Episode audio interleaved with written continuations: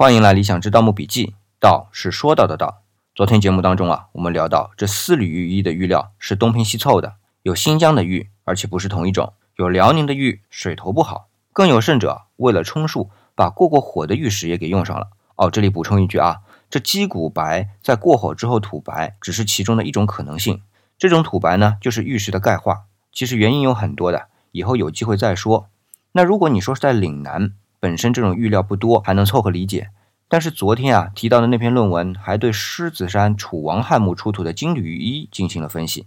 虽然说从玉质上，狮子山楚王汉墓出土的金缕玉衣远比南越王的丝缕玉衣得好得多，但是通过对玉片的切口形状等判断啊，有大量的玉片也都是残片，也就是说它是其他玉器加工过程当中多出来的小玉块再加工成的。出现的这种情况呢，很容易判断的就是在当时啊，也就是说在汉代啊。玉这里是指比较好的玉啊，比如说新疆玉和辽宁玉啊，都是非常珍贵的。这也可以理解，毕竟在当时啊，新疆和辽宁都不是在汉朝的直接统治下的。可即便是如此稀少啊，在汉代玉的用量也是非常大的。我们前面说到过，这玉匣真正成套入制的啊，也就是在汉朝。那其中的原因呢，我们明天说。